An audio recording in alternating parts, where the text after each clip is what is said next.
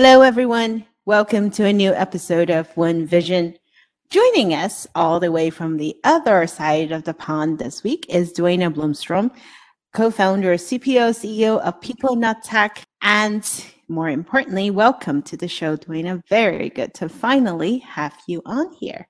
Thank you so much for having me, guys. It's a pleasure speaking to you today. It's been a while. Um, you've had quite a journey too, from when you first met my partner in crime. That was a while ago. Um, before Meniga, across companies, across industries, across countries. Where should we start? Let's start with your background. Tell us a little bit more about what you're doing today at People Not Tech and why People Not Tech. I, that's a much better question than let's do an intro. I'm really not very good with uh, with the intro bits. As you said, I've done quite a bunch of things. I do remember the very first time I've had a conversation with Bradley, though I can tell you later. Uh, but, but uh, yeah, so what I'm doing today is, and what we've been doing for the last couple of years is we have um, started a company that makes software so that it fixes teams and it makes them high performing for our technology digital era. Um, and over there, I'm I run product, I design product. It's my it's the one job I will never give up. As I say to investors, like if they can find someone to make CEO instead of me, I'd be very pleased. Um, it's it's a it's a glorified PA's job at the end of the day. If they can find somebody to kind of write instead of me and do all the other bits and speak instead of me, I'd even be happy with that as long as I can still run product. Because what we make um, truly and honestly changes people's lives at work, and it's an absolute pleasure to be close to both the consumers and the and the developers that are making it. So yeah.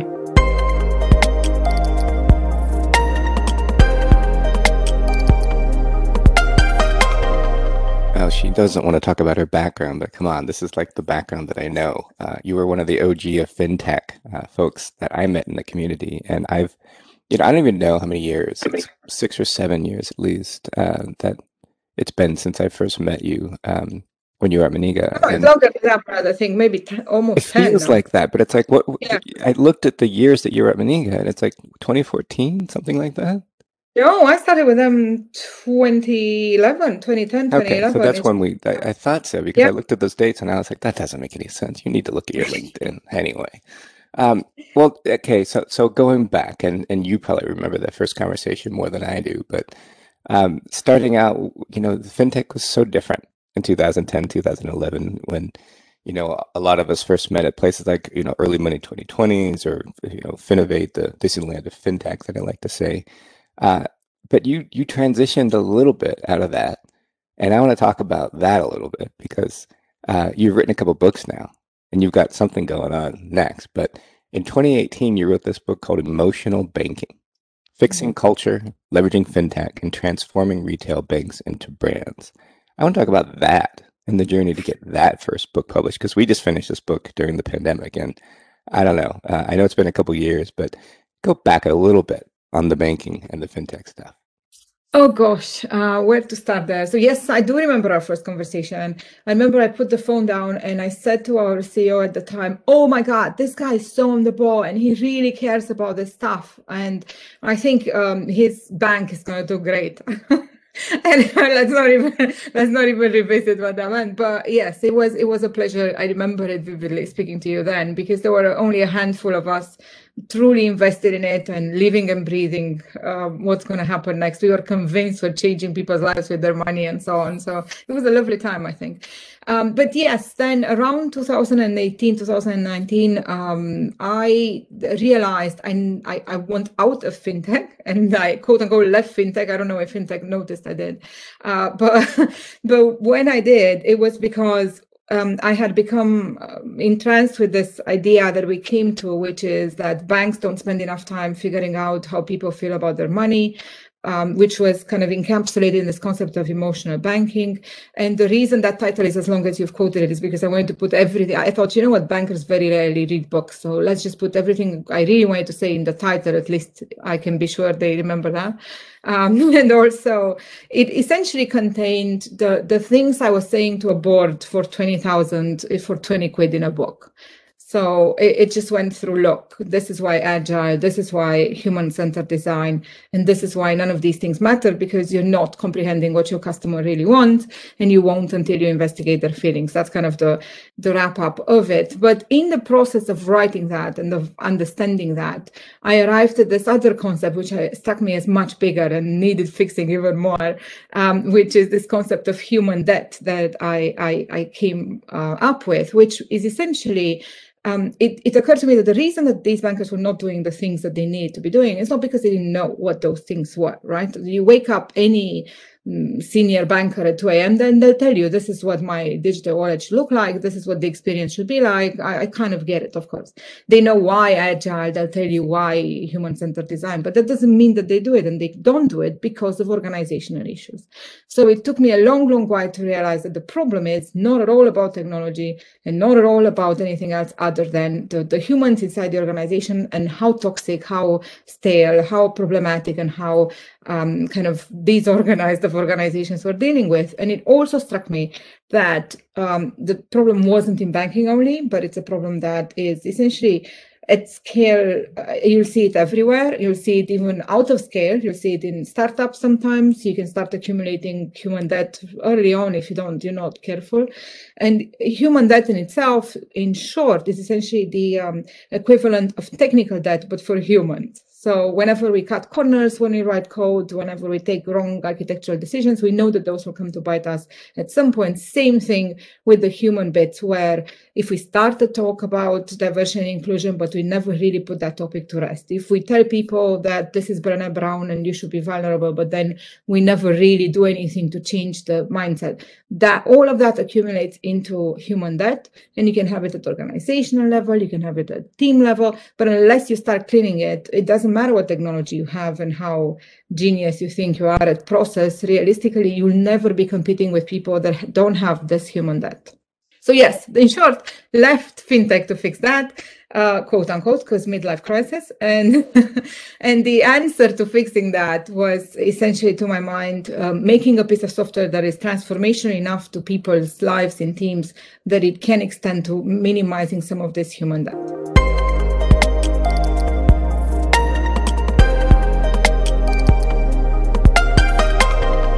I like that. I don't even know where to start. Um, so, first of all, for those of you listening in who have not signed up with Duena's um, LinkedIn uh, uh, newsletter, do do that because she does talk a fair bit about that. And speaking of which, what you just talked about, the human debt, um, reminds me of the recent one that you posted about paying tech and human debt off is adulting. I chuckled at at the um, title originally. Um, can you talk about what you mean by adulting? Um, I, I, think after you read through the article, it makes sense. But first off, I'm like, wait, what? Um, and can you discuss the role of tech in our everyday work and what is good and what's bad about, and sometimes overwhelming influence in our daily lives?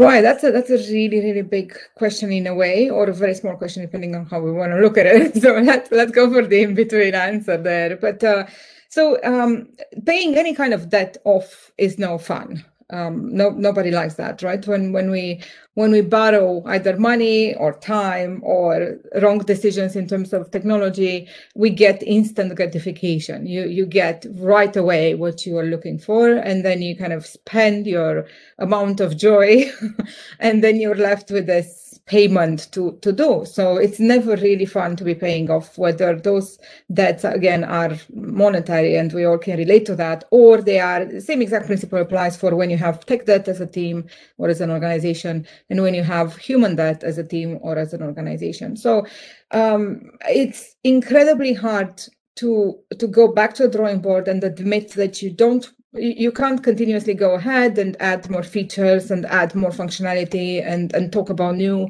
uh, shiny things when you actually have some of this that's slowing you down. But realistically, if you let it accumulate to a certain point, it will completely stop you. Um, enough technical debt just means you just can't go forward. Same thing with enough human debt. Now, the, the, the, the problem is technical debt is slightly clearer um, in terms of you can you can you can see it. You can you can kind of interrogate the code see the amount of defects you have. You can see the amount of time and money you're, you're spending on fixing various bugs. All of that is very clear. Human debt is a lot more insidious and you can't really see the effects um, which means that it's really harder to make people take a serious look at it and start working on it. In particular and, and it is in, realistically much bigger. The other um, obstacle, if you wish, is the fact that um, the people that would understand technical debt are the same people that think that they are the least qualified to do anything about human debt because they're technical teams and they've been told for 20, 30 years that, that what do they know about humans? What do they know about emotions? And it's not their business and it's someone else's job to fix them magically or put them in a culturally fit team and then make their lives better. And they've almost given up on anyone coming to do that, but they're also given up on trying to fix anything themselves. So you have this situation now where you have incredibly intelligent people who can and should be able to fix themselves in terms of both these types of debts, but are realistically not motivated and engaged enough to be doing any of these things. Um, and and many of these people find themselves in a place where they just go through the motions, um, and the only thing keeping them going is this promise of innovation and shiny things. So anytime you ask them to stop and do anything foundational and hard and adulting, uh, you get even more resistance than you would otherwise.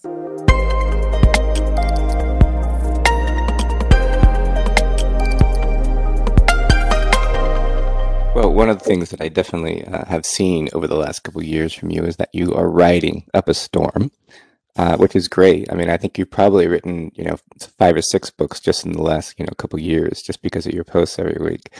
Uh, so a, a rather prolific writer and absolutely suggest to people, as Theo did, that you subscribe to her newsletter. You will see something a couple times a week. Um, one of your other recent posts about teamwork and culture and organizational development, future of work, is about reducing that human debt that you're talking about. And I love the fact that you trademark it. Uh, for those of you in the know of the OG from FinTech, you will know that Duena was always a supporter of little things that I sort of trademarked, uh, like Disneyland of FinTech. But of course, yep. I think Disneyland and Disney might have a problem with that.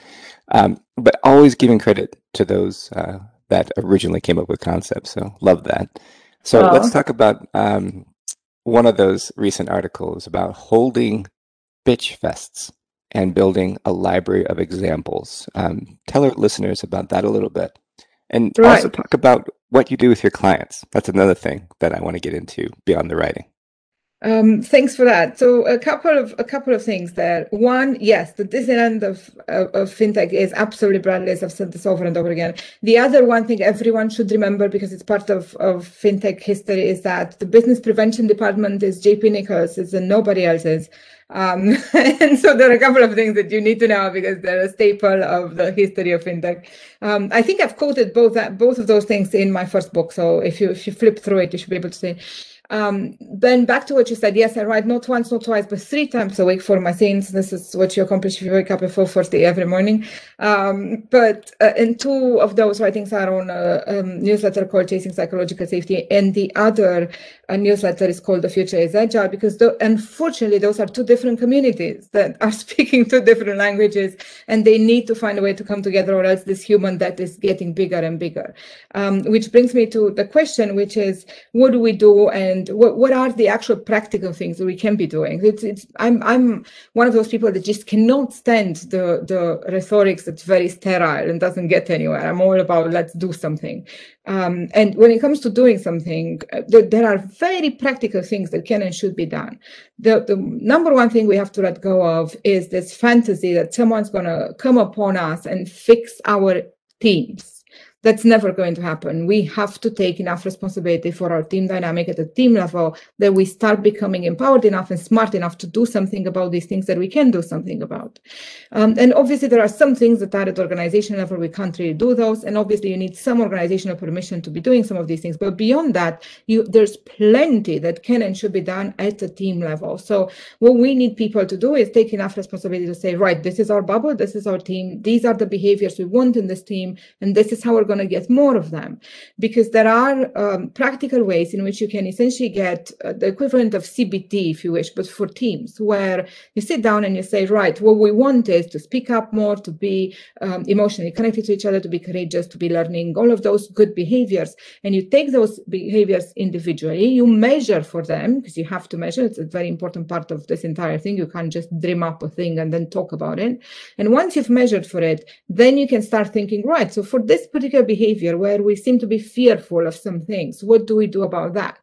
And once you've isolated it, there are exercises, there are plays, there are examples of things that can be done so that that particular behavior is being affected. And in our um, software, because we make, I didn't actually answer this, I realized in retrospect when, when Porteo asked me, we make a piece of software that is a dashboard showing this measurement to people um, split into these behaviors. And then it's asking people, right, now that you know what the deal is, what are you as a team going to be doing together? And you don't need to call HR. You don't need to wait for, I don't know what coach or trainer. You just need to do it yourself. So they have a bunch of plays in the, in the software that we expose that we have crowdsourced from other teams that have used them successfully. And then they can use those same exact things to start them off. In time, teams come up with their own flavor of things, which is brilliant and the way you want teams to be um, continuing. But at first, to kickstart them, there are minute things you can do to start seeing effects in your teams that are changing lives. I'll give you a quick example. For instance, so this Bitch Fest that you're talking about um, is one of those plays, and it's incredibly transformational. It's a very structured way in which people get to air their grievances, and there is no team on earth that doesn't need that moment. Everyone has a baggage of that moment when no one heard me, that moment when they changed leadership or we changed the project, or all of those things that we have in the back of our head that um, render us unusable to that team eventually, if we had a moment to get them out, that would make a, a, humongous difference to the team. And the, the drama of it is if you don't have a very structured moment to get them out and a very clear structure and, and frame in which you get them out, it just becomes, it sips into every conversation and every team interaction. It just ends up poisoning that in that dynamic. So if you do it in a in a in a kind of concentrated fashion, it has amazing effects. So there are multiple things like that that you can do, and it, they will be transformational to the team dynamic, and they need doing when you see that data telling you so.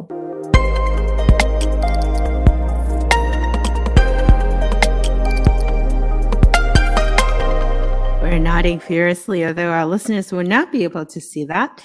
Um, going back to your writing, um, and we talked about this in the in the beginning before we started recording. You have a new book coming out. Actually, for anyone who's visiting your LinkedIn, you would have seen it smack in the middle, um, and we're super excited. July thirteenth, the book "People Not Tech: The Importance of Psychological Safety and Teamwork in the Digital Age." Tell us, Duena, what is this new book about? What can we expect? And how would we be able to get a copy? That's the most important thing. Right, um, 13th of July. It's been out in um, in Europe and the UK for a month and a bit now. Uh, 13th of July, it's for America and the rest of the world. And uh, yeah, Bloomsbury um, signed me for this book precisely as the pandemic hit before we knew we were going to be locked. And in my naivety, when I started writing it, I thought this is perfect for all, all I need to do is write. Um, and it was uh, the opposite of perfect in retrospect because I ended up having to run a company that was more needed than ever, write a book and homeschool at the same time. One of the worst five months of my life, if you wish.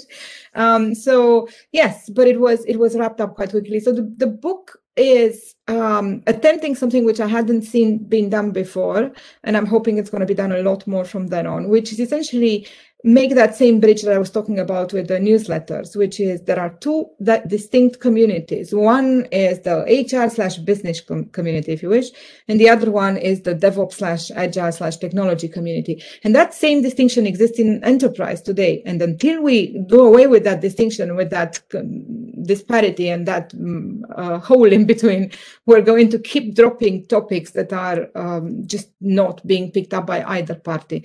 And right now you have the DevOps community, and, and at the risk of upsetting anyone in HR, I'm, I'm already not anyone's favorite.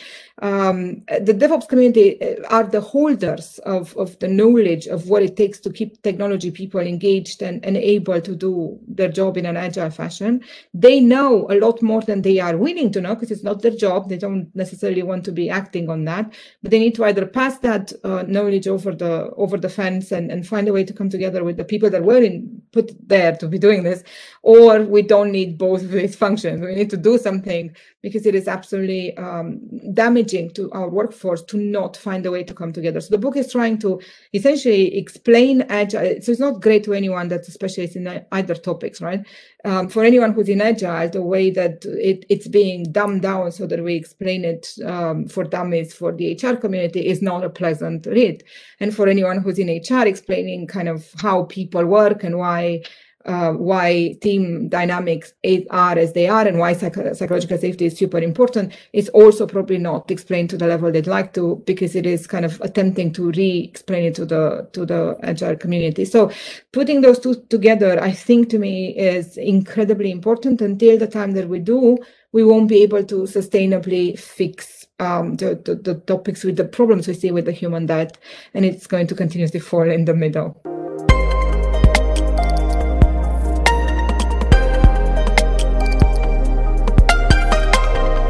think uh, your background in product and in tech and you know just the places you've worked over the years is perfect for that because I think you know just like being Sherpas between startups and you know large corporates, I think being the Sherpa around psychological safety and agile is sort of a perfect middle spot for you. So I love that this book is coming out, and I think to your point, we've learned so much about teamwork. We've learned so much about how companies work. We've learned so much about business models this past 15, 16 months that you know, there's a different future coming into work, and it's been here for a long time. I think we just haven't acknowledged it. And so I think your title is incredibly apropos about the times. So we wish you an exceptional amount of success with this book, and the timing is so good. And Thank you. Um, your voice has always been one of those that I've always listened to, and so many others have. Let's let's then kind of switch and talk about that a little bit as we kind of close up this um, conversation. This pandemic, uh, I, I have said this long pause without solace, has has meant so many different things for people. And you know, we've written a book, you've written a book, and writing has been therapeutic. Um, talk about that experience just a little bit more, and talk about what you've learned personally about yourself and teams and society during this pandemic that is really going to stick with you. Good. I can't pick a lesson. There, there has been obviously so much, and I don't feel like any of us has had the chance to yet really let it settle and see what's going to mm, surface for all of us. My perspective is a bit uh, even weirder, I believe, because one of the things we've done really early in the pandemic was open access to any team that wanted to use our our our dashboard, which meant that we had hundreds of teams come towards us from all walks of lives and all geographies. Um, at one point, I remember uh, maybe July, August last year, looking at our our reports and going, "Is that a teachers team?" Is that some firefighters? Are those guys in a pharma in, in Nepal? It, it was just ridiculous in terms of the breadth of human experience we were we were exposed to. So we we had a lot of lessons from the point of view of product, for instance. What we make today with what we were making at the beginning of the pandemic are unrecognizably different. Um, so if anything, we're really grateful. This experience has has uh, sped us up 10, 15 years. We're in no no competition anymore um, in in some ways. But also, it, it, I think the biggest lesson for me is that I, I was um, vindicated in a presumption I had all along, which is that um, geography and, and culture do not matter in the sense that we have a lot more in common than we have to separate us in terms of how we react to work as teams. And so the reality um, of it has been very much shared between these teams. They were seeing the same things. They were almost doing the same things. It was it was spectacular to see how they were reacting the same ways. So that was one of the assumptions that I, I has been, if you wish, I had had it all along, but it was difficult to prove without the data.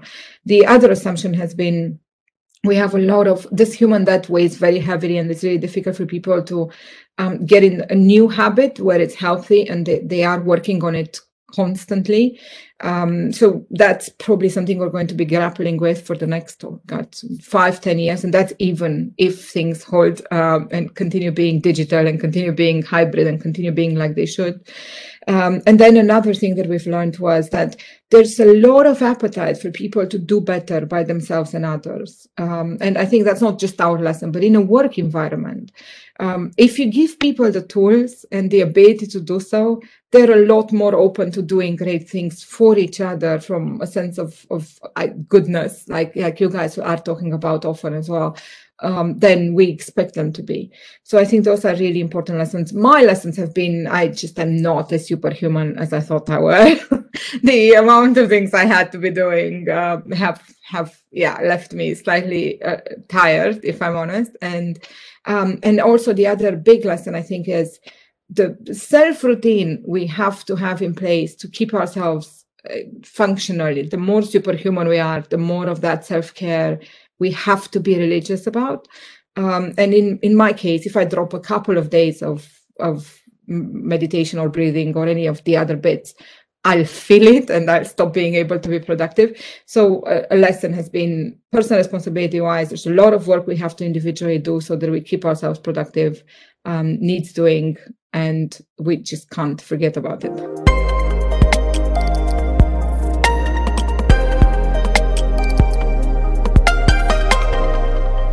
That's that's so many lessons there to talk about. Um, the one thing you know that that I think needs to come after this, as as the world sort of slowly gets out of this crazy time, is that we all need that time to breathe, and we all need this time to reflect. And wouldn't it be amazing if like the world just said, "Hey, you know what? Everybody's going to go on vacation for two months, and we're going to rotate how we take care of of another group."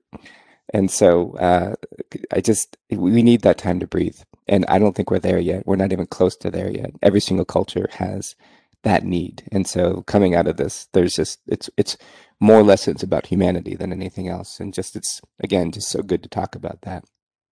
Very, very true. There's there's a lot there. I I think we're far from understanding how much there is. Uh, the by side effects are going to be both amazing and horrible for a long while. But all we can do is just kind of take the, the good lessons and hold on tight to them and baby step at a time. Um, I, I, think that's the one thing I've learned is you only have so many hours a day. You want to do a lot, but at the end of the day, there's only so much. Time is constant. Um, so, what's next for you and your work, Duena? What does next year look like? It sounds a little odd to be thinking about next year, but we are past the half year mark already, 2021. Um, what are you looking most forward to? Just uh, time is constant is something you just said and i don't know if it is. Like it's the one thing that's become really bizarre to me is the notion of time. I'm sure everyone has a little bit of that experience where it's both moving too fast and too slow at the same time. But um what's next for us is we are um, in, in, in more POCs than, than I can count these days. It's never happened. Typically, a startup, as you guys know, would have like one or two big POCs. We, we are now juggling many. I don't even want to say how many at the same time, which is great. It means that there's loads of um, and big enterprises that are getting where, where they should be. Um, there's still a lot to be done. We anticipate that we're going to be saying the exact same things about what psychological safety is, why it's important, why human debt needs to be um, kind of reduced for the next 30 years, I would presume. Um, but equally, we're really hammering it now because we we feel collectively like there's a window, and we see this every day in conversations with execs. There's a window where this human talk um, resides now I feel like if we if we if we let it close the wrong way, then some of these lessons would have been completely burnt and lost. So it's I I might be just panicky for no reason. I hope I am, but um, I just feel like it's it's a moment in time where humanity can and should embrace human work, can and should embrace um, you know a, a, better work life where where we can incorporate joy and be alive. Um, and if we lose that window it's anybody's game how long it's going to take us to to return to it. Incorporate joy and be alive. I think i remember that one. It's a good way to close it. Thank you so much Duena for joining us today. Uh, there was a lot of life lessons um, bits and pieces. Can't wait to check out your book. And uh, for the rest of you thank you so much for tuning in for another episode of One Vision. Do make sure that you go and sign up for Duena's um, LinkedIn newsletter and pick up a copy of her book, which is called. Thank you so very much for having me today, guys. It's been an absolute pleasure and some really good stuff coming out of this. I'm, I'm going to be uh, asking people to please listen to it. Um, yes. Thanks again.